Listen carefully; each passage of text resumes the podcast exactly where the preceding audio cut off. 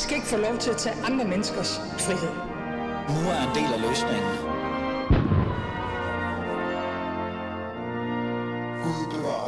Er fire med i studiet i dag. Øh, Eva Selsing, velkommen til igen. Tak. Vi prøver jo igen. Sidste gang der øh, blev vi fanget af noget alarm eller andet. Men øh, du er min gæst i dag i Fæderlandet, og det er du jo fordi, at vi nogle gange i Fæderlandet inviterer en, en vigtig gæst ind i studiet, som vi rigtig gerne vil forholde os til. Øhm, de borgerlige dyder, det er det, det skal handle om. Ægteskabet, normerne, de helt almindelige liv. Øh, det er under pres. Modstanden er den såkaldte hadets ideologi, der dyrker alt det nærmeste og det unormale. Så lyder det i hvert fald for dig, Eva Selsing, og det, det, med din mand, eller din mand Rune Selsing, som I har jo skrevet den her debatbog, der hedder Den Borgerlige Orden. En form for, jeg kaldte det guide til læserne, det kommer vi ind på bagefter, der viser vejen til et bedre liv og betydningen af den borgerlige orden. Jeg vil jo gerne her de næste 55 minutter dykke lidt ned i dine tanker, og også din mands tanker, men dine tanker omkring borgerligheden i dag. Og hvad er det egentlig, det her ideologisk had, og hvorfor er det, vi alle sammen nærmest er under pres? Du lytter til Alice Faderland, som sagt, og lad os komme i gang med samtalen.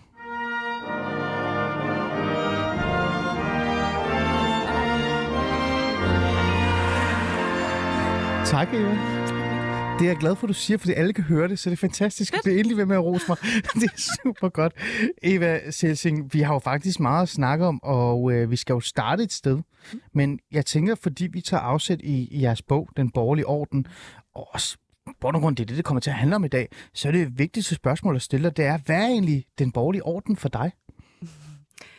Den borgerlige orden er sådan en samlebetegnelse for de institutioner, først og fremmest kulturelle institutioner, som bærer vores livsformer, som vi har levet med og i og arvet fra generation til generation her i Vesten, og den har så fået en specifik udformning i den danske udgave, som, som vi jo øh, er født ind i. Og det er selvfølgelig vores moral, som bunder i kristendommen først og fremmest.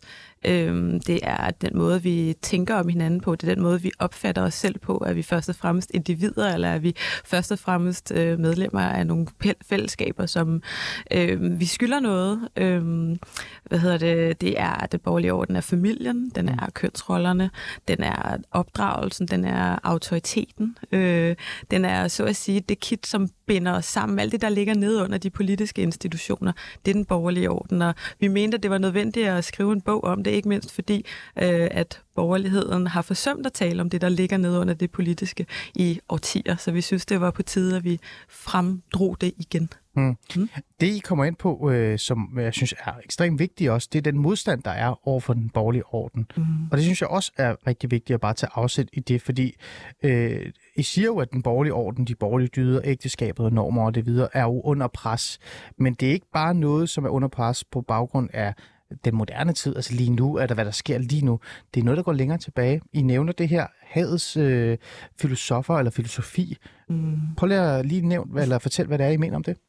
Ja, øh, det er også en, en samlebetegnelse for en tænkning, der har som sådan en rød tråd øh, modstanden mod det normale, mod det arvede, mod den borgerlige orden. Og så fremhæver vi nogle filosofer og peger på det i deres tænkning, som ligesom udgør den her røde tråd, fordi det er jo klart, at de tænkere, som vi har med i bogen, har sagt mangt og meget og skrevet om alle mulige emner, og også på måder, som kan tolkes anderledes, end vi har gjort det. Øhm, der, hvor vi ligesom går ind der for at se på, hvordan er for eksempel Nietzsche, Heidegger, øh, Sartre, Foucault med videre, hvordan er de blevet modtaget, hvordan er deres idéer blevet modtaget, hvad var de prægnante idéer, og hvordan, er de ligesom, hvordan har de idéer fået et videre liv i samfundet. Og det er jo vores kernepåstand, at de idéer, som handlede om at bryde den borgerlige orden ned på forskellige vis, øh, faktisk har haft en ret omfattende indflydelse på det almindelige menneskes måde at opfatte sig selv på og opfatte sin rolle i verden. Mm. Eva, jeg bliver nødt til lige at spørge, fordi jeg skal lige forstå det 100%. Mm-hmm. Så du siger, at det er ikke med vilje, sådan nogen som Sartre og de andre har, har gjort det, de har gjort. De har bare øh, jamen, filosoferet, de har jo skrevet deres mm. tanker, og de har sat nogle teorier og, og noget tænkning i gang, men det har så udmundet sig i en decideret modstand mod øh, borgerlighed.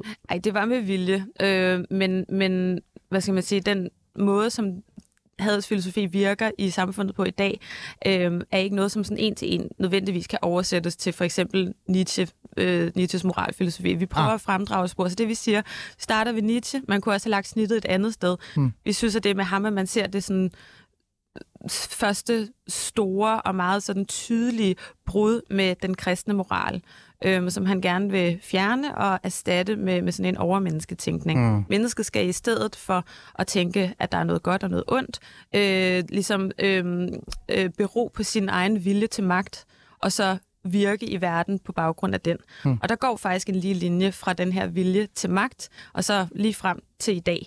Øhm, den har sådan lidt kringlet liv, øh, men den går over Øh, for eksempel, når man ser feminisme i dag, så er det jo, og, altså som hviler på Foucault, så er det jo teorier, som øh, stort set udelukkende handler om magt. Så det er sådan en måde, man kan se en idés liv øh, og vej fra, fra start og så til nu.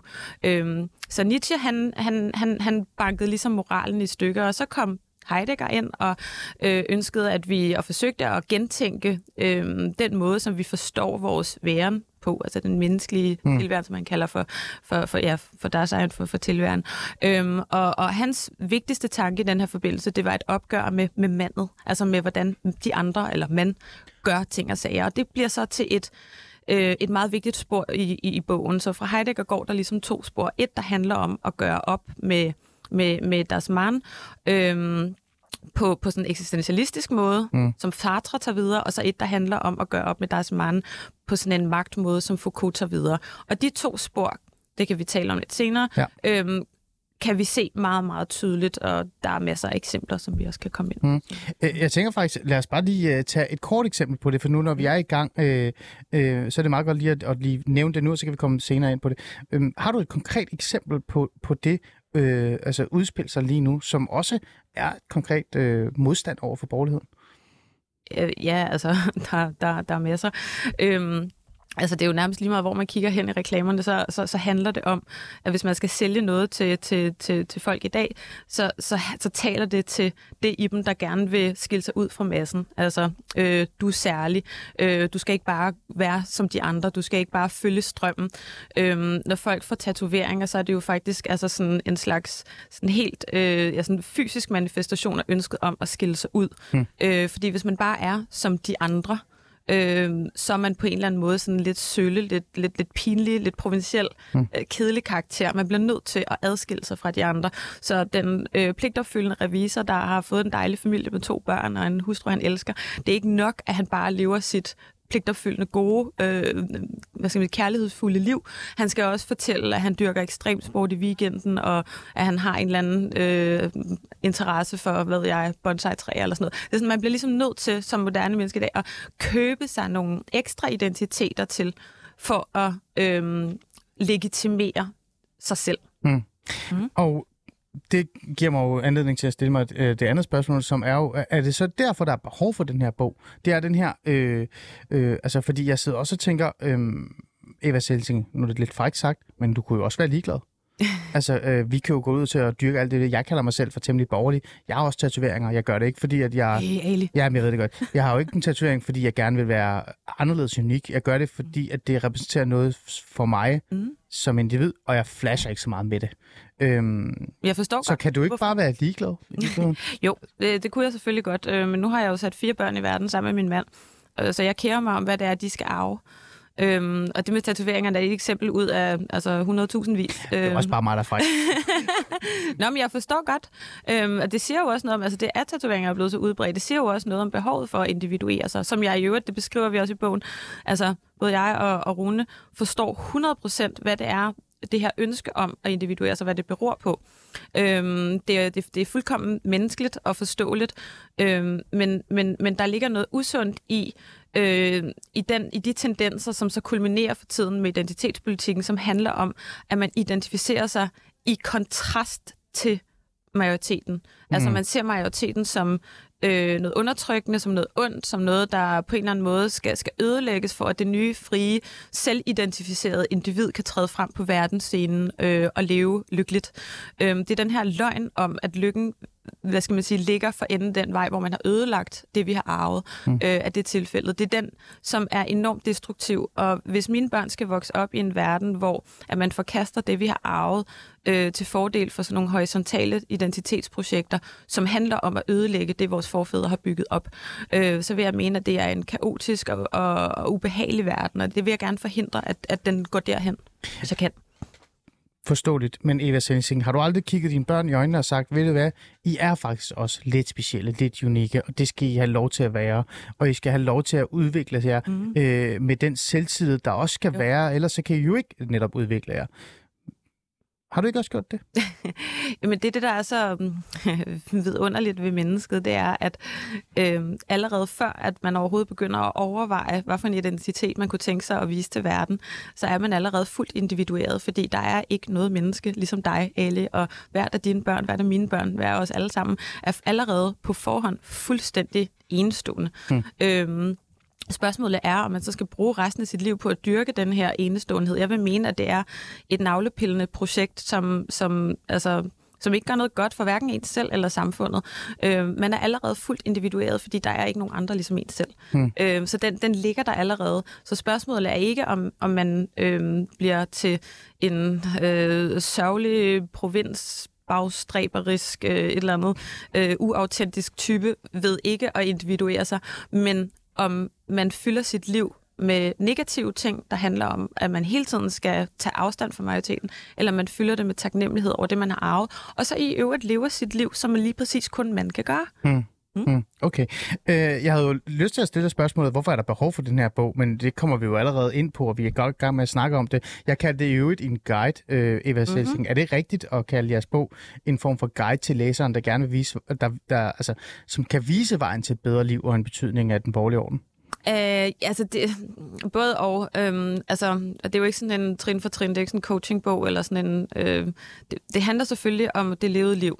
Øhm, så bogen består af fire dele, og den første del er sådan en idehistorisk, der beskriver den de idéer. Vi forsøger ligesom faktisk at gøre det samme, som Foucault gør i, øh, i, i en del af sit forfatterskab. Han kalder det for genealogi, hvor han prøver at spore øh, vigtige idéer tilbage til deres ophav, og så prøver han ligesom at se på deres virkningshistorie. Det er det, vi gør i den første del af bogen, og den er ret tung i øvrigt. Øhm, så ja. hvis I sidder derude og læser og synes, den er lidt tung, så ja, det, det, skal bliver, vi også, det skal det bliver snakke, bedre. Det skal vi snakke om bagefter. Det, skal øhm, nok, øh, det kommer jeg på. Hvad hedder det? det? Det er ligesom den første del, ja. og så efterfølgende, så, så taler vi lidt om, om, om kunst, og så kommer vi ind på, på moralen, og så til sidst bliver vi opbyggelige. Og det er sådan den opbyggelige del, den sidste fjerdedel af bogen, som kan opfattes sådan lidt guideagtigt. Ja, det er præcis. der, hvor vi sådan ligesom forsøger at sige, i stedet for ødelæggelsen af vores arv, mm. så kan man se med taknemmelighed på det, vi har arvet. Og så prøver vi at ligesom lave the good case for familien, for kønsrollerne, øh, ja, for manden og for kvinden i egen ret, for den øh, sådan øh, autoritative opdragelse, hvor forældrene træder i karakter som autoriteter osv. Mm. Øhm, det lyder jo, det, det giver jo mening, og det der med, tak. at den er meget uh, tung, det tager vi bagefter. øh, men alt det her, det sker jo, fordi I netop har en idé om, at den borgerlige orden er ved at forsvinde. Øh, jeg kunne stille dig spørgsmålet, som er, hvem er skyldig? Øh, det tror jeg, du kunne tale lang tid om. Mm. Øh, ved du hvad, lad os starte med det. Hvem er egentlig hvem har egentlig reelt skylden? Mm. Lad os lige lægge Sartre og de andre lidt til side. Hvem har skylden for, at den borgerlige orden er ved at forsvinde? Øh, jeg kan godt lidt fornemme, hvad du lægger op til. Øhm. Kan du det? Nå. Nej. Øhm, vi siger ikke særlig meget om liberalisme i vores bog. I vores epilog har vi en, og jeg tror, det er den, de forskellige liberalister, som er blevet knottende over den, den jeg tror, de har, de har kun læst epilogen, hvor vi siger noget om liberalisme. Øhm, nej, det er klart, når Sartre og kompagni har kunne få så stor indflydelse på vores samfund, så er det jo fordi, at den borgerlige orden ikke er blevet forsvaret af os andre. Og når jeg siger os, så er det selvfølgelig altså ikke kun liberale, men også konservative, som de sidste mange årtier har undladt at tale til eksistens, tale til kultur, tale til, hvad skal man sige, identiteten. Øhm, der skete jo det i altså i 60'erne på et eller andet tidspunkt, at sådan, øh, den, den der guldalder, moderne guldalderkonservatisme fra 50'erne, den døde, og så blev den erstattet med flower power og opløsning og oprør osv. Øhm, og det, der skete med borgerligheden derefter, op gennem 70'erne, 80'erne og 90'erne, det var, at den blev liberal. Den blev simpelthen udhulet for, øhm, for, for, for dyder, øhm, og blev gjort til et projekt, som handler om økonomi og mm. så nogle abstrakte rettigheder. Og det er så der, borgerligheden har stået i lang tid. Problemet med den form for borgerlighed, som er den liberale borgerlighed, der nægter at forholde sig til moral øhm, mm. og til det levede liv, det er, så giver man scenen til de andre, som har noget, de gerne vil putte ind i vores moral, og gerne har en måde, de gerne vil have, vi, altså, øh, og har en måde, de gerne vil have, at vi skal leve vores liv. Så ved at at liberalismen ligesom kom til at fylde borgerligheden, fordi de konservative på en eller anden måde forsvandt. Jeg ved ikke, hvad der skete faktisk, sådan helt præcis. Fordi at borgerligheden blev liberal øh, efter studenteroprøret, altså langsomt, øh, så overlod man scenen i alt det, som liberalismen ikke beskæftiger sig med, til de venstreorienterede, til de venstre radikale oplysningstænkere. Og det er nemlig det, der er så centralt i forhold til liberalismekritikken, det er, liberalismen kan ikke greje, den kan ikke forholde sig til kultur. Mm. Den har ikke de intellektuelle, de analytiske redskaber til det. Og hvorfor har den ikke det? Fordi liberalisme er en teori, en tænkning, der handler om forholdet mellem individ og stat. Mm. Den kan ikke sige noget om, hvad der foregår individet imellem mm. andet end et eller andet skadesprincip ja. med, så længe det ikke går ud over andre, så må du godt bla bla bla. Det kan man ikke. Ja føre kultur. Ja, og det kommer vi øh, ind på her senere, men jeg vil gerne lige øh, prøve at få dig til at være konkret så i forhold til det her med, øh, at liberalismen har spillet en, en stor rolle i, at, at den borgerlige orden er på en måde øh, forsvundet. Mm. Har du konkrete eksempler på, hvor man kan se, at liberalismen fylder for meget i, i for eksempel øh, det, det borgerlige Danmark, borgerlig politik osv. osv. Jeg kan godt komme med konkrete eksempler, så jeg regner også med, at du også kan. Øh, der er masser af gode eksempler. Altså, tag, øh, kig på det liberale parti Venstre, der er fyldt med woke mennesker, mm. som har overtaget en progressiv dagsorden. Enten fordi de ikke er klar over, at der findes noget, som vi kan kalde den borgerlige orden. Hvad man kalder det er sådan set ikke så vigtigt, men at der findes faktisk et helt katalog af moral, som man også kan identificere sig med. Øhm, øh, det, det, det, jeg tror for eksempel sådan en som Camilla Sø øh, fra Venstre øh, lader ikke til at være klar over, at der er sådan et katalog af moral, som hører borgerligheden til, og så i stedet så annærmer hun så venstrefløjens, altså det progressives. Øh, og det er klart, at det er, øh, altså, det er der liber, et store del af liberalismen, så nu skal jeg så lige sige retfærdigvis, at der er så også typer i øh, Liberal Alliance, som har forstået, at der er et problem med identitetspolitik. De har så nogle gange nogle lidt dårlige liberale argumenter imod det, men, men ikke desto mindre, som, så, så det er ikke sådan, fordi jeg vil udlægge det som om, at hele øh, liberalismen er blevet woke. Det er de slet ikke. Øhm, men, men der er ligesom en tendens til, at den del af borgerligheden, den liberale del af borgerligheden, har svært ved at forsvare sig mod den her øhm, øh, progress, progressivisme, der, der, der flyver gennem institutionerne lige for tiden. Fordi man ikke kan modgå den udvikling ved bare at tænke i principper og økonomi. Okay. Det ligger så... på et dybere niveau, ja. den udvikling. Lad mig stille det spørgsmål så. Mm. Er det så derfor, vi for eksempel kan se, at Liberale, øh, ikke Liberale Alliance, Konservative Folkeparti og øh, Venstre, Danmarks li- mest liberale parti, mm. kalder de sig, øh, går ind for øh, for eksempel kønsskift, altså juridisk kønsskift mm. ned til 0 års alder? Ja, ja, men det er det. Er det et, et konkret eksempel? Det er, det er et hvor du ser, at liberalismen har overtaget den borgerlige orden og nærmest vundet over det? Jamen, det gør det, og det er jo fordi, altså det er jo et eksempel på, på, på de utallige områder, hvor der faktisk er samklang mellem den liberale borgerlighed og så, hvad skal man sige, den øh, del af Venstre, altså den, den, den, den venstre-liberale tænkning. Hmm. Øhm, det handler alt sammen om, de er uenige om skatten, men de er enige i frigørelsesprojektet. De er enige i, at det enkelte individ øh, skal have mulighed for at udfolde sig uafhængigt af, hvad andre øh, øh, hvad skal man sige, synes, eller uafhængig af normer, uafhængig af, af regler. Staten skal bare tilvejebringe mulighed for, at den enkelte kan realisere sig selv bedst muligt. Men Eva, er, er, det, der, men er, ja. undskyld, jeg for, jeg for, ja, ja, men er det, er det modsat ikke at sige, at mennesket skal blive, som det er, på baggrund af nogle rammer, rammer som staten og den borgerlige orden sætter op, øh, fordi de ved bedre end individet selv. Er det ikke også lidt øh, totalitært? Jeg kan i hvert fald sige, at altså, der, der er helt klart en, en, et paternalistisk element i den tænkning, hvis ikke den bliver modereret. Men det problem, altså det skal man sige, det er en fare ved, ved alle, ikke bare ideologier, nu konservatismen er jo ikke en ideologi, det er en, en, en samfundsanskuelse, en livsanskuelse, ja. en måde at gå til aktuelle problemer på. Og der ligger jo øhm, en fare i, øh, i excess i alle øh, tænkninger. Så, så, så, så det er klart, det kan godt blive et problem. Det vi siger øh, i vores bog, hmm.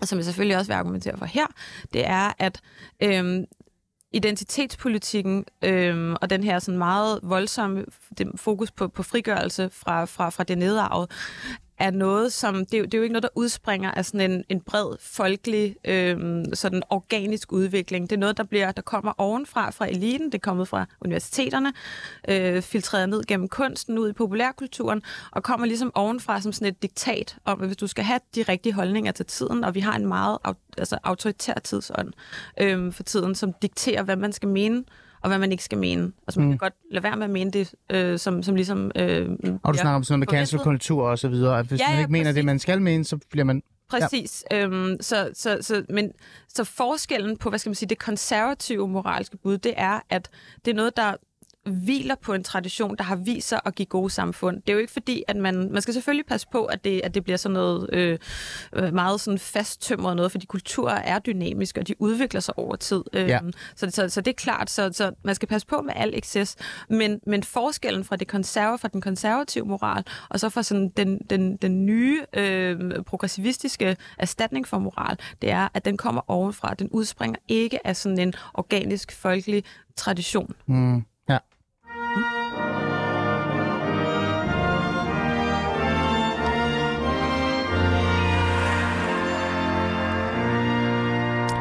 Du lytter som sagt til Alice Fæderland, og vi er godt i gang øh, med snakken omkring, hvad er egentlig øh, borgerlig orden, og hvorfor er de borgerlige dyder, ægteskabet, normer, og det er en, en, en helt almindelig liv under pres. Jeg har Eva Selsing i studiet, øh, og tak fordi du vil komme igen. Det er jo take 2 efter vores brandalarm-situation øh, sidst.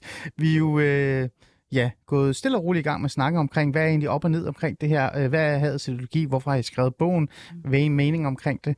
Øh, og jeg skal også lige sige, kære lytter, I er jo altid velkommen til at deltage i samtalen. I kan skrive ind på 92 45 99 45. Mig og Eva Sensing vil rigtig gerne have jeres spørgsmål. 92 45 99 45, så kan I deltage i samtalen. I gør det jo øh, hver gang, så hvorfor ikke også gøre det i dag? Skriv endelig ind, og fortæl os, hvad er, hvad I synes om borgerlig orden. Det kunne være interessant at høre i forhold til det. Men Eva Selsing, vi var faktisk lidt inde på det, og vi er i gang med at tage den her liberale øh, samtale også, som jeg gerne vil tale med dig omkring. Mm-hmm. Øhm, kan man ikke også bare sige, frækt, men alligevel, at det her, det er bare at følge med tiden?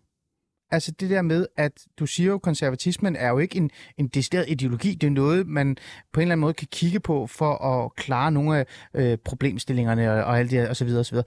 Øh, kan man ikke måske bare sige, at det her, det er bare en, en udvikling? Altså at man, at man udvikler sig, og øh, øh, idéer og tanker øh, udvikler sig, men at så er, er det her bare sådan helt normalt?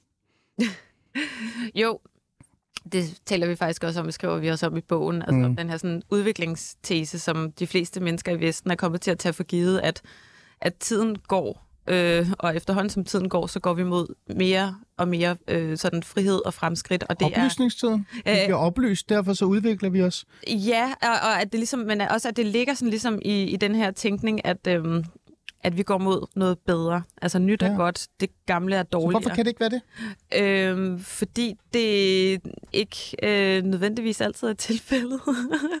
øhm, der er rigtig meget i vores øh, udvikling, altså den moderne udvikling her øh, de seneste århundreder, som, som har været fantastisk, som har givet os større komfort, øh, Ligestilling større også. sikkerhed. Og ligestilling. Kvinder Øh, stemmer. Du sidder her i studiet sammen med mig er, og der er, taler. Absolut, absolut, absolut. Der har været altså, massive fremskridt, som virkelig har været af det gode.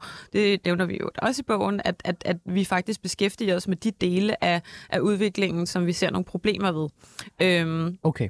så, så, så, men, men, men jo, selvfølgelig kan man sige, øh, og med, en, øh, med, med stor ret og gyldighed, at, øh, at, at det er en del af udviklingen, men, men det vil være intellektuelt dovent, og det vil være ved også mene at, at, at, at løbe fra vores ansvar over for, for, for, for de kommende generationer, hvis vi ikke øh, tager bestik af en udvikling, der i så høj grad lader til at sigte på at ødelægge det, vi har arvet. Det, som har vist sit værd over tid og har skabt gode samfund. De vestlige samfund er de bedste at leve i for mennesker i verdenshistorien. Mm. Øhm, og, og den her sådan meget målrettede indsats for at ødelægge grundpillerne i vores samfund, øhm, det kan godt være, at det er et produkt af tiden. Det er jo et produkt af tiden. Det er jo faktisk også det, vi viser i bogen. Ja. Men, men derfor behøver man jo ikke at mene, at det er, er det gode. Nej, nej, og det er jo, der har du den fulde ret til øh, dig og din mand øh, i forhold til det her øh, emne. Øhm, en anden person, jeg også øh, talte med omkring lige præcis det her, vi taler om lige nu, omkring udvikling Ja. og liberalismen, og hvorfor øh, det borgerlige Danmark for eksempel er i krise, eller mm. selve borgerligheden måske er under, øh, ja, under pres. Det var øh, Christian Egander Skov, som er forfatter til bogen Borgerlig Krise. Jeg spurgte jo ham, om det ikke bare handler om, at liberalismen reelt set bare har sejret Eva Sensing. Altså Eva Sensing, det her med, at udviklingen har givet muligheden for, at liberalismen kapitalismen har sejret, og øh, den gammeldags borgerlighed øh, jamen, har tabt slaget. Øh, er der noget om snakken? Øhm, det der, det synes jeg ikke rigtigt, der kan være nogen tvivl om, at liberalismen har sejret. Øhm, at, altså, danske liberale kan ikke så godt lide det, men hvis man kigger på, hvis man bruger liberalisme-begrebet sådan i den fagfilosofiske betydning, yes. det bliver lidt langhåret, undskyld, men jeg, jeg skal prøve at, at tale om lidt.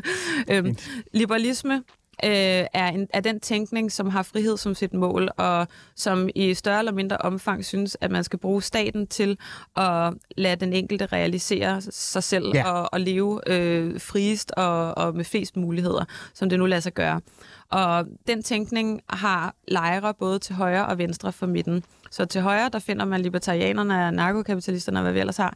Og til venstre, der altså, er der faktisk, det er, det, som man, som, det er dem, som vil kalde sig liberals i USA. Øhm, og, og hvis man kigger på det sådan fagfilosofisk med de briller, så er størstedelen af det politiske øh, spektrum i Danmark faktisk liberal. Paul Slytter er, var, var, var liberal. Hmm. Øh, Reagan var liberal, nu sagde jeg godt nok i Danmark, ikke? men så også hvis man kigger på de helte, ja. som de danske borgerlige og konservative har. Hmm. Deres helte er alle sammen liberalister. Øhm, Reagan, Thatcher, Slytter, var liberalister, de beskæftigede sig med økonomien og talt om rettigheder. Øhm, og og det, er jo, det er jo det, der er problemet med, med liberalismen, det er, at den kan, altså den, den bevæger sig ligesom på, på institutionsniveau. Den, den kan slet ikke komme ned i sådan det der mudrede, kulturelle, øh, komplekse øh, mm. stof, ja. fordi den ikke har de analytiske redskaber. Den mm. vil faktisk, den siger altså åbent, at den vil ikke beskæftige sig med det. Mm. Der ligger sådan en indbygget modstand i liberalismen mod at forholde sig moralsk øh, til, til, til hinandens livsvalg, fordi vi skal ikke dømme. Så længe det ikke skader andre, så skal vi ikke forholde os til det. Hmm. Øhm, og det er klart, at en tænkning, der har det som udgangspunkt, kan aldrig nogensinde modgå den udvikling, der er, der er fra venstrefløjen. Hmm. Og så har venstrefløjen simpelthen bare kunne brede sig ind i kulturen, og så er det, at vi står med øh, en konservativ kulturminister, Karina Christensen hed hun nok, der står og siger, at kunst skal provokere. Mm. Altså, hvorfor skal kunst provokere? Det er jo sådan et venstre-radikalt diktum. Det siger hun, fordi det ser jo ned hele vejen op fra, hvad hedder det, fra, fra, fra, fra, fra samfundseliten, den intellektuelle elite, gennem institutionerne, og ned og så aflejret sig i sådan det populære samfund. Så selv folk, der opfatter sig som borgerlige, går rundt og recitere venstre-radikal tænkning, uden at vide det. Mm. Jeg har et spørgsmål for en lytter, som jeg synes er interessant at lige trække mm. ind i det her uh, lige nu, hvor vi taler omkring det her med, hvorfor er det, borgerlighed er under pres, uh, og hvad er det, den har udviklet sig til. Der er en lytter, der har skrevet, har borgerlige noget med kapitalisme at gøre? Uh, og det er et sjovt spørgsmål, men jeg, det får mig til at reflektere i forhold til lytterens spørgsmål, til at sige sådan, har kapitalismen har noget, har haft et, et, et, noget at spille? Mm. Altså det her med, at kapitalismen er jo også begyndt at fylde mere og mere markedsværdien. Ikke? Hvad, har vi, hvad har du på hylderne? Hvad kan du sælge til mig som individ? Har det måske været med til også at udfordre den, øh, borgerligheden? Altså vi snakker for eksempel om kulturpolitik også, ikke? Mm. Kulturpolitik og museer er jo blevet nærmest Netflix. De viser jo ikke det kedelige mere. Nej, altså det er klart, at Altså, jeg, jeg synes, det, det er meget nemt at skyde på kapitalismen, og jeg er sjov nok, jeg, jeg er utrolig glad for kapitalismen. Den har ja, for det er, løftet ja. millioner og millioner af mennesker ud af den dybeste armod. Mm. Øhm, vi skal være taknemmelige for, for kapitalismen. Der er ikke noget øh, fungerende, noget acceptabelt alternativ til. Og jeg ved godt, det ikke var det, der var din pointe. Nej. Øhm, når det så er sagt, øhm, så er det nødvendigt med kapitalismen, ligesom med liberalismen, at fordere det i en eller anden form for moralsk tænkning. Kapitalismen er jo sådan set bare markedet. Altså, det er bare folk, der mødes og handler.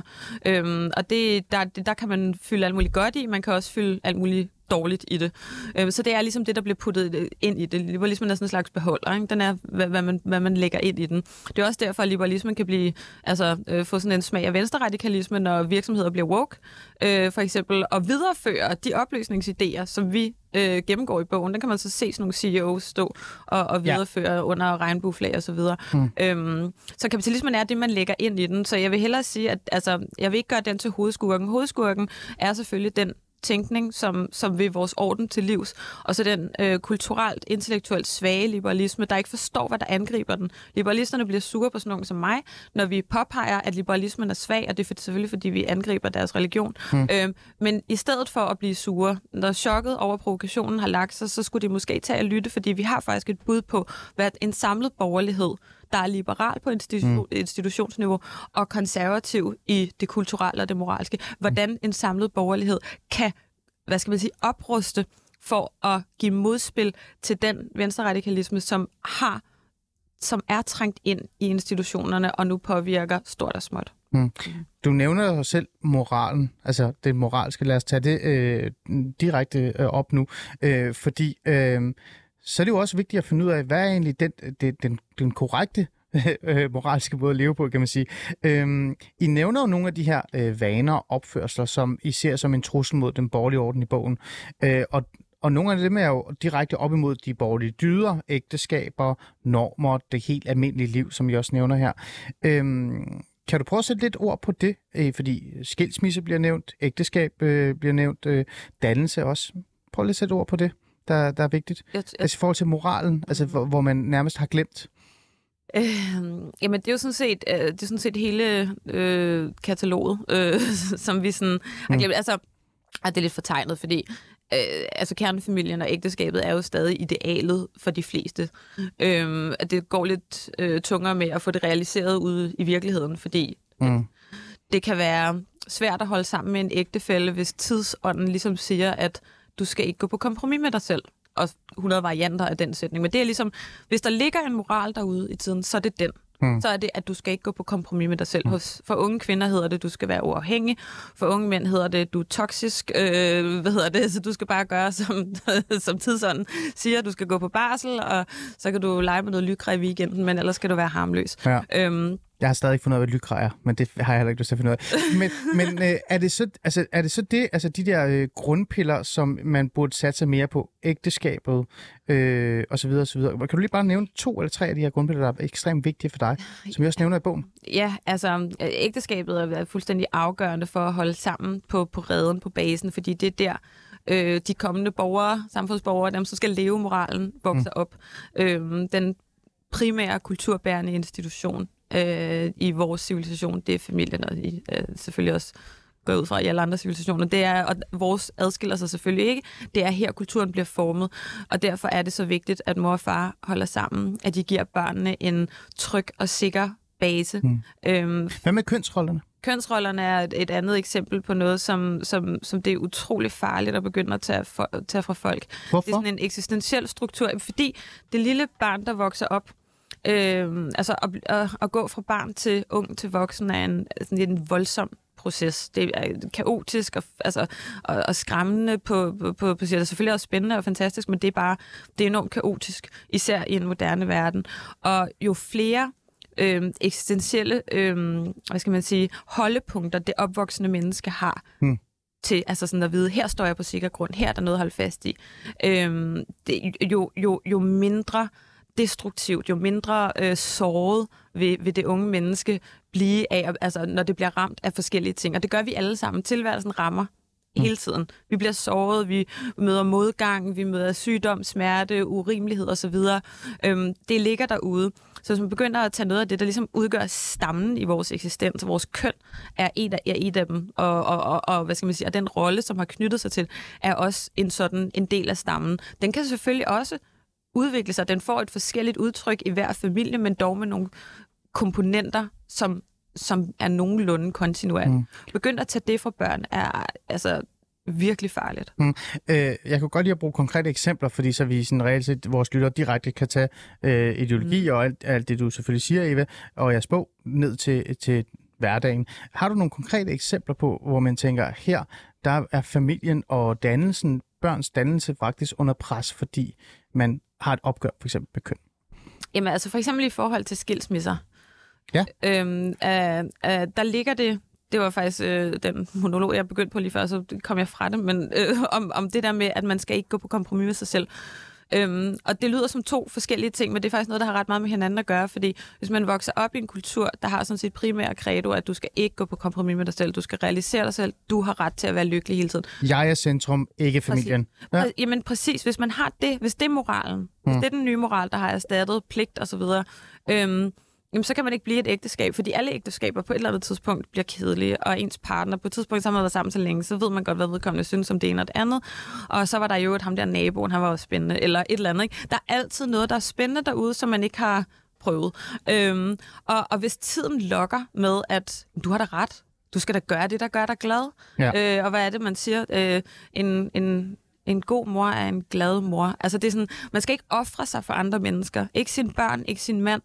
Øhm, man skal simpelthen leve som om, at man selv er verdens navle. Og det er jo ligesom også en arv for Ja. ja. eksistentialismen. Men, Øhm. men Eva, betyder det så, at man, hvis man gerne vil leve øh, et, et ordentligt, borgerligt liv, hvor man værdsætter familien og hele den her kerne, så skal man øh, på en eller anden måde ofre, øh, som du selv siger, sig selv, og man skal Ja. begrænse sig selv Ja. for andre? Ja og ja og ja. Øhm, Men det er også svært at Vi- være i, Eva Selsing, med al respekt. Nu spørger jeg ærligt talt. Altså, Altså, Selvfølgelig er det det, men, men, men det er faktisk vores pointe, at det er sværere øh, ikke at være i det. Øh, fordi det, der kommer, når man offrer sig for de mennesker, man elsker, ikke for en abstrakt sag Nej. med klimaet i Uganda eller sådan noget. Altså, det handler om, om her. okay, Fordi det der med klimaet i Uganda, det er, det er endnu et horisontalt identitetsprojekt, okay. som man klistrer på sig selv, Ja. så man kan tage sig bedre ud for sine sociale peers. Okay. Så det Så handler faktisk ikke om op, op, op, offrelse. Men når man offrer sig for de mennesker, som man elsker, øhm, når man tager pligten og ansvaret på sig, så får man mening med sin tilværelse.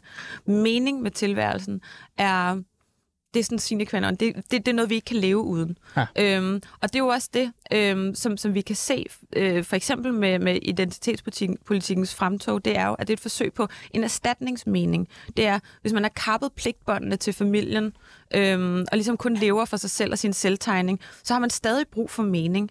Og hvor kan man så hente mening? Jamen, Så kan man for eksempel hente mening i at melde sig ind i en gruppe, der er undertrykt af en vemmelig majoritet i Vesten. Mm. Så får man mening der. Det er så vores pointe i bogen, at der kan ikke ikke en mening, der kan bære nogen gennem et helt liv, og gennem den lidelse, som uvægerligt kommer og møder os alle sammen. Fordi det er ikke øhm, mening på bekostning af, af kærlighed øh, er, og, og pligt og selvopoffrelse er sådan en skin-mening. Okay. Man sidder sådan og tænker sådan lidt, øh, og det er måske bare mig, der tænker det her, fordi jeg prøver at være sådan lidt øh, modsætning her, Rasmus modsat der. øhm, du står jo for det her, men i virkeligheden kan man jo også sige, at, øh, at du ikke vil brænde, altså at du begrænser andre. Altså, mm. fordi et I mener, det er, det er den rigtige måde at leve på, så skal andre også leve op til jeres måde at forstå det på, og så skal de begrænse øh, hinanden. Så vi er tilbage til det der sådan lidt totalitær, tænkning i forhold til, øh, hvordan samfundet skal være, og hvis vi alle sammen skal være lykkelige, så skal vi leve på samme måde og leve i samme... Øh, ja, er, er der... Er det, hvad, hvad tænker du der? Jeg vil sige, øhm, det er jo sådan... Jeg ved godt, at du bare øh, leger djævelens advokat, men det er, jo, det er jo sådan en utrolig let kritik, fordi det er jo faktisk ikke det, vi siger. Det, vi peger på, det er, at der er normer og dyder og måder at gøre ting på, som generelt gennem historien har givet mening, substans og et sikkert holdepunkt til mange, mange, mange, mange mennesker.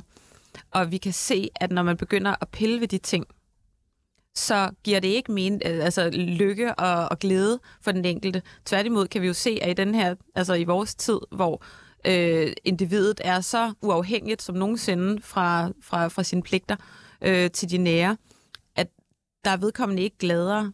Der er ensomhed, der er angst, der er alverdens øh, psykiske lidelser, der er depressioner, der er øh, altså sådan en underlig følelse af, tror jeg, når man, er, når man er ung og vokser op i noget, der er meget fragmenteret. Så det giver ikke den der livslykke, som, som man blev lovet af opløsningsfilosoferne, mm. nogle af dem i hvert fald, øh, og kappe øh, samvittighedsbåndene til, til resten af, af, af, af ens omverden. Det gør Okay. det ikke. Okay,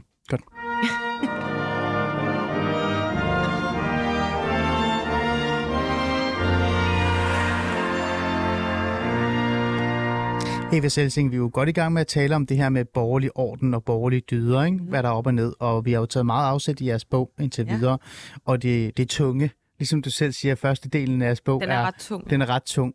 Øh, men jeg vil også gerne ned til det ordinære, det almindelige, det kedelige, og måske også det private, for at være ærlig. Mm-hmm. Fordi det er jo der, jeg tænker, øh, meget af alle de ting, du siger og gør, tager afsæt i, i virkeligheden. Det er også det, det, er også det jeg, når jeg sidder og læser din bog, så tager jeg jo det og lægger det over på mit eget privatliv, mm. og det er også det, mange andre gør. Ja. Øhm, jeg får helt lyst til at stille dig til simple spørgsmål, Eva Sensing. Lever du egentlig et helt almindeligt liv?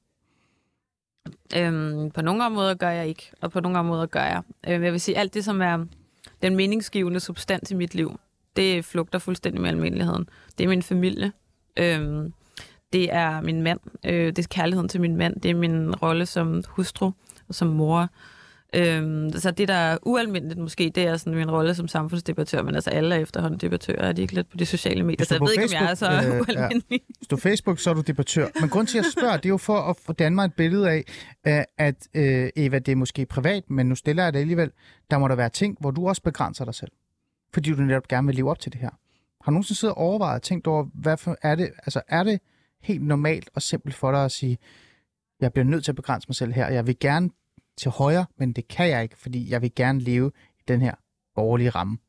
Øhm, Har du aldrig haft sådan nogle refleksioner? Nej, nej, fordi øhm, den Det borgerlige var hurtigt ramme- svar. Ja, jamen det, men det, det er også fordi, jeg har tænkt over det. Øhm, øh, du, du er ikke den første, der har stillet det spørgsmål, øh, bare i forskellige varianter. Og det, det, det enkle og, og hurtige svar, som jeg kan give sådan nærmest uden at tænke over det, mm. det er, at øhm, det er i så lidt grad et identitetsprojekt for mig. Det, jeg henter identitet i at være husmor og i at være borgerlig osv. Øhm, men, men, men det levede liv derhjemme, det er simpelthen bare sådan en organisk øh, beslutning, eller en organisk ting. Det, det, det, det vokset frem i mit samliv med min mand. Hmm. Og, og, og hverdagen, som ligesom er groet ud af det, er bare kommet til os. Hmm. Det er ikke resultat af sådan en, en, en, en, en planlægning forud, hvor jeg har tænkt, det skal passe ind i det ene og det andet. Du lægger det næsten som om, altså du lægger det op som om, at det er helt naturligt. Og det er nær, netop derfor, at den borgerlige orden er så vigtig, fordi det er naturligt. Øhm, jeg Altså ved- er det kommet naturligt til dig som kvinde at leve i de her rammer Det- og værdsætte været. Det har det været for mig. Altså, øhm, jeg er med på, at hvis man lever i sådan lige de her år øh, som kvinde, så er der alt muligt, hvis man læser damebladet øh, og følger med i populærkulturen, så får man jo at vide, at man som kvinde er, altså er forfordelt på alle ledere kanter, øhm, og at man har ret til alt muligt. Øhm, og Øhm, så den, den, den moderne kvinde bliver fortalt, at hun har grund til at være utilfreds med alt og vred og ked af det. Øhm, og, og, og, det, og det taler nok til nogen, øh, fordi vi har alle sammen nogle punkter, nogle områder, hvor vi synes, at det er lidt synd for os, eller vi kunne gøre det bedre, eller et eller andet. Øh, men, men jeg er ikke øh, måske lige så deltagende i den kultur, så jeg har ikke ligesom følt mig talt til af feminisme. Jeg har prøvet at være feminist. Øh, da jeg Har var... du været feminist? Ja, altså det var sådan et formningsprojekt i gymnasiet. Et form... Eva Selsing, please fortæl mig mere om det Ja. formingsprojekt. Jamen, det var et formningsprojekt, jeg havde sammen med tre andre øh, fra, fra min klasse. Tre øh, unge damer. Jo et øh, højt begavet øh, flikker som øh, vi havde sådan en læseklub, der hed Eliten, hvor vi læste bøger, og så synes vi, at vi var meget klogere end alle de andre. Det Ja. virkelig, det er virkelig patetisk, men det synes vi, at vi var. Um, så kaldte vi os ja, for Eliten, og så, øh, det begyndte som et formningsprojekt, og så synes vi, at vi var feminister. Hmm. Jeg tror, at de andre muligvis stadig er feminister. Jeg ved det faktisk ikke. Jeg har ikke talt med dem i lang tid, men, men, men jeg vil sige, det var sådan, det var, det var ligesom noget tøj, jeg tog på. Altså sådan for at passe ind. Jeg gik også i genbrugstøj og hørte noget bestemt musik og sådan noget. Det var sådan en del af, af sådan, hvad skal man sige, det sociale udseende. Så Mm. det var ikke noget, der stak så dybt. øh, der er faktisk en, det, her det havde jeg faktisk selv som spørgsmål. Jeg har hoppet over det, jeg ved ikke hvorfor. Øh, og der er også en, der har skrevet det her på sms Ja. i virkeligheden. Øh, kan man være borgerlig og feminist egentlig? Øhm, nej, det kan man ikke. Nej. Nej, det kan man ikke. Altså i hvert fald, man kan sige, Hvorfor kan man ikke det her, hvis, hvis man er feminist i den meget snævre betydning, som, som refererer tilbage til feminismens første bølge, altså som, som handlede om øhm, øh, altså sådan, øh, juridisk ligestilling, stemmeret og den slags. Ikke? Ja. Altså hvis man er sådan en milsk øh, feminist, så, så, Ja. Så, så kan man vel godt, men det er ikke mit indtryk, at dem, dem som opfatter sig som borgerlige i dag, de kvinder, og som kalder sig feminister, at, at de er specielt bevidste om de forskellige bølger og forskelle, forskellene mellem dem, og Nej. at de jo tager afstand fra de efterfølgende bølger. Men Nej, hvorfor kan kan man- man så ikke? Altså, det kan man ikke, fordi feminismen er en venstre-radikal tænkning. Det er den første, det er en form for uridentitetspolitik. Det er den første politik, som sigter mod majoritetssamfundet og giver ident- henter identitet i at være forfordelt af øh, øh, sådan øh, en struktur, som man så kalder for patriarkatet, øh, som selvfølgelig er et, altså et, en, en- et, et fatum organer, Patriarkatet findes ikke, øh, som i den udlægning, eller findes grundlæggende bare ikke. Øhm, så, så man kan ikke være øh, borgerlig og samtidig abonnere på et verdenssyn, der handler om, at øh, altså, der hedrører fra venstre radikal tænkning, og som handler om at gøre op grundlæggende med vores øh, borgerligt nedarvede øh, orden. Det kan man ikke. Jeg skal bare lige forstå. Mm. Mm. Så, øhm, altså, er det, er det forkert at, at være venstreradikal og ønske ligestilling mellem kønnene? Fordi det, i starten sagde du, at, at hvis man drømte, hvis ens drøm og kamp var ligestilling mellem kønnene, så var det okay. Jamen, altså, den, øh, de lige muligheder. Øh, Den er du med på.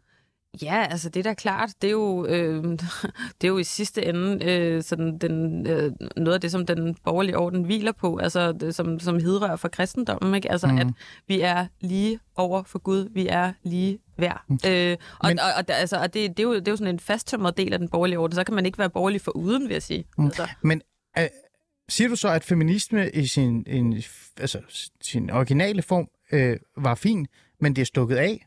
Er vi, er vi over i den der situation? Det stikker helt af nu. Øh, at det stikker helt af nu, men altså, det stak jo allerede af fra anden bølge, der handlede om kvinden som arbejdstager. Det var meget vigtigt, at hun kom ud fra hjemmet. Øhm, hvis man læser Simone de Beauvoirs øh, Det andet køn, og det har jeg faktisk de fleste øh, feminister mistænkt for ikke at have gjort. Jeg tror ikke, de har læst den. Øhm, første bind er sådan enormt kedeligt, øh, sådan halvteoretisk, øh, freudiansk øh, gennemgang af noget historie, som i øvrigt hviler på nogle ret øh, dubiøse kilder. Og den anden del øh, handler så om sådan Beauvoirs øh, sådan essayistiske fortælling om, hvordan man bliver kvinde. Øh, fordi man fødes ikke som kvinde, man bliver det, som hun jo så er kendt for at sige. Øh, Øhm, Okay, den har jeg ikke læst. Jeg skal, jeg skal hjem og læse den, kan jeg høre. Men, men jeg skal bare lige forstå, ja. det, det, det er jo et godt svar, men jeg sidder jo over for Eva Selsing, som er øh, mor til fire, øh, mm. borgerlig, men du er jo også forfatter, filosof, meningsdanner. Øhm, mm-hmm. er det er det at være borgerlig, øh, altså er det borgerlige dyder? Fordi jeg sidder også nogle gange og tænker, det som borgerlige dyder, øh, de der konkrete borgerlige dyder omkring øh, for eksempel rollerne i hjemmet, det er jo, at, øh, at kvinden går hjemme og har fuld fokus på familie. Mm. Vil, vil den, den kritiske tænkende, øh, sådan lidt øh, frække individ ikke sige til dig, men prøv at høre, du er jo ikke hjemmegående husmor. Du er forfatter, du er filosof, du er meningsdanner. Du arbejder jo. Det er der ingen tvivl om, at jeg også har andre markader på mig. Spørgsmålet er vel, hvad det er, der fylder mest for en i ens tilværelse. Ah.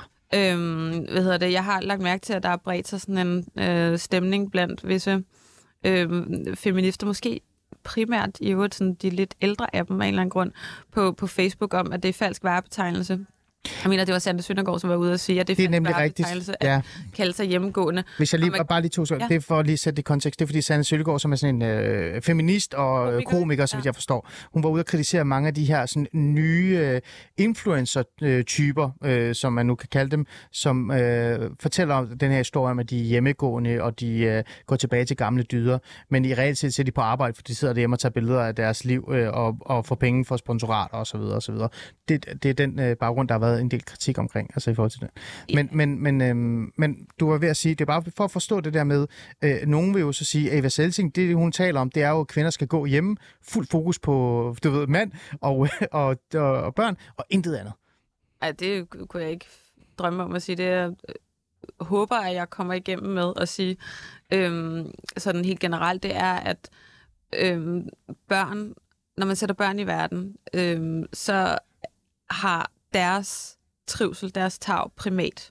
Det trumfer simpelthen, hvad mor og far Mm. mm. foretrækker. Øh, det, det, altså, det må være det, der er bedst for dem. Kernfamilien er, det er også bevist, bedst øh, at vokse op i for børn. Så jo, tæt, jo tættere man kan komme på det ideal, desto bedre. Hmm. Øhm, de kvinder, som ikke ønsker at tilbringe størstedelen af deres lille barns opvækst som øh, hvad hedder det, arbejdstagere øh, langt væk fra hjemmet i hverdagen, og gå glip af alle de små, fantastiske øjeblikke i det lille barns udvikling, der er. Øhm, de kvinder, vil jeg mene, øhm, gør en klogere sådan livsinvestering øh, end, end alternativet. Det Mm. betyder ikke, at jeg ser ned på eller øh, sådan er vred på kvinder, der går på arbejde, men, men, men når man hører karrierekvinder sige, at selvfølgelig kan det lade sig gøre at have små børn og, og, og have en karriere samtidig. Ja, det kan det. Det kan det for mor. Hvad er konsekvensen for børnene? Det er Mm. det, der interesserer mig. Det er der ikke nogen, der taler om. Mm. Øhm, Okay. men ja, Ja. Hvad du vil sige noget. Nej, men det, det er fint. Det er, fordi, at, øh, det er ikke fordi, jeg ikke vil høre dig tale, det er fordi, vi har ikke så meget tid, og jeg, vi har fået nogle gode spørgsmål, så jeg vil gerne lige jamen, forbi... Det, det er kun derfor, så du må ikke blive vred på mig bagefter, fordi jeg, Jeg hele tiden øh, afbryder dig. Øh, spørgsmål fra en lytter. Mener Eva, øh, mener, mener Eva, at kristendom og borgerlighed skal fylde i de danske skoler? Øhm, kristendom skal selvfølgelig fylde, det er klart. Øhm, borgerlighed øh, skal jo fylde på, øh, på lige linje, altså hvis man tænker det som politisk tænkning. På Men kan man trække en til en streg mellem kristendom og borgerlighed? Altså hvis kristendom mm. fylder mere i folkeskolerne, så vil de borgerlige dyder måske også øh, øh, komme lidt af sig selv. Fordi der er jo nogen, der trækker den der... Undervisningen er jo ikke undervisning i, i borgerlige dyder. Ej, det var også... øhm, men Øhm, og jeg sætter heller ikke sådan, altså det gør vi heller ikke i bogen, siger vi jo ikke, at man, at man ikke kan være borgerlig uden at være kristen, men det, jeg tror, det er svært. Altså jeg tror, jeg tror det er svært. Øh, hmm. øhm, det det, man kunne ønske sig. Jeg, jeg tror, man skal være mere beskeden øh, som borgerlig i forhold til folkeskolen, fordi det er så stort et sort hul, som det er lige nu. Øhm, jeg tror, man skal starte med at sige, at folkeskolen skal have som målsætning at, at være øh, altså, øh, almindeligt dannende og, og give, en, altså, give fagfaglighed og give kundskaber. Hmm. Hvis vi bare kunne komme derhen, så, hmm. så tror jeg, at det, det er jo jo også borgerligt. Altså, så hmm. hvis vi bare kunne komme derhen, ville det være godt. Hmm. Her til sidst, Eva Selting, jeg kunne tale med dig i flere timer, for vi er jo ikke engang kommet med halvdelen af målet, det jeg gerne vil tale med dig om. Øh, men så synes jeg jo faktisk, det er bare også vigtigt omkring det der med løsninger, for det har I jo også en helt kapitel omkring. Hmm. Det kommer I også rigtig, ind på, og, øh, rigtig meget ind på, og det synes jeg, at vores lyttere skal gå ind og investere i bogen og, og læse lidt op til det. En af de ting, jeg efterspørger tit, det er jo også, at, at borgerlighed skal også øh, forsvares på politisk plan. Og jeg havde jo lyst til at spørge dig i dag, om du overhovedet synes, der er et politisk parti, der er borgerligt i Danmark længere, eller om de alle sammen er liberale.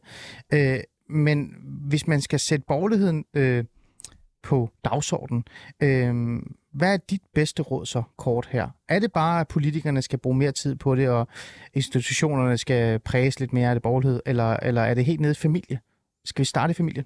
Øhm, jeg tror, vi skal starte øh, i, det, i det inderste levede liv, øhm, og så i øvrigt være på vagt. Øh, læs vores bog, der er en hel masse, der, der, der, der, der er en hel masse øhm, tips og tricks. Det er en guide. nej, det er, det er det ikke. Øh, hvad hedder det? Men der, der påpeger vi ligesom, hvad faldgrupperne er. Øhm, mm. Så hver gang du hører nogen, der gerne vil opløse normer, nogen, der gerne vil bryde tabuer, nogen, der øh, taler negativt om det traditionelle, ja. øh, så som borgerlig, så prøv at tænke, jeg behøver ikke gå med på den. Jeg kan godt øh, være borgerlig og være stolt af det i stedet. Mm. Det kan godt også gøre. Der er også nogen, der siger, at man skal, der er nogen, der siger, at man nærmest øh, udskammer sig at være borgerlig. Øhm... Mm, det er der ingen tvivl om, at det sker mange steder i medierne, på uddannelsesinstitutioner osv.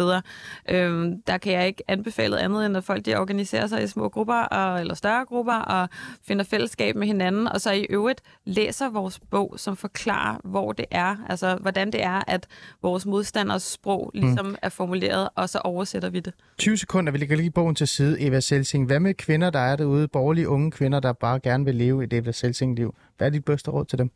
Øh, det er at holde fast i din gode intuition om at være feminin og kvindelig, og du skal ikke lade tidsånden, som er autoritær, diktere dig noget som helst mm. andet. Hold fast, du er på rette vej. Men hvis der er nogen, der kommer og siger, prøv at høre, nu er du ved at begrænse dig. Husk nu, det individ, du skal ikke bare øh, sætte dig tilbage og acceptere, at din mand er sådan, sådan, sådan. Hvad? Nej, livsfylden ligger i forpligtelsen og i selvopoffrelsen. Okay. Mm. Eva Selsing, tak fordi du ville komme ind og fortælle mig lidt om den borgerlige orden, øh, og, og bare sætte mig ind i, hvad er egentlig øh, faldegrupperne, men også øh, den pres, der er overfor øh, på alle de her forskellige ting. Øh, og igen, øh, tag to, det gik fint. Ingen alarmer, Altid godt. Til jer øh, lyttere, tak fordi I lyttede med og skrev ind øh, som altid. I morgen er der et nyt program, jeg sender fra Aarhus, hvor jeg har Danmarksdemokraterne med øh, et mindre interview. Og så går vi også lige forbi øh, Kristendemokraterne og spørger lidt dem om, hvordan de reelt set gerne vil i Folketinget.